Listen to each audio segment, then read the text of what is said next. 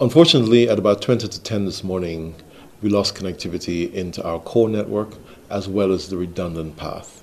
Now, this shouldn't happen. It is unusual that both the redundant and the main path uh, fails.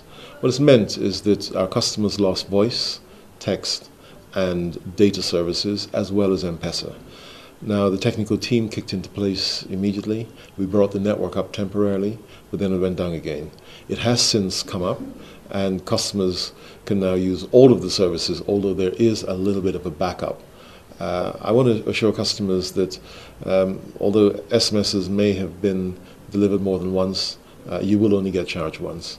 Um, but more than anything else, I really want to apologize to all of our customers because this shouldn't happen. We have processes in place. We are now investigating how the redundant, uh, the redundant link also failed and ensuring that we put things in place to ensure that this doesn't happen again. So once again, uh, I'm terribly sorry for the service failure.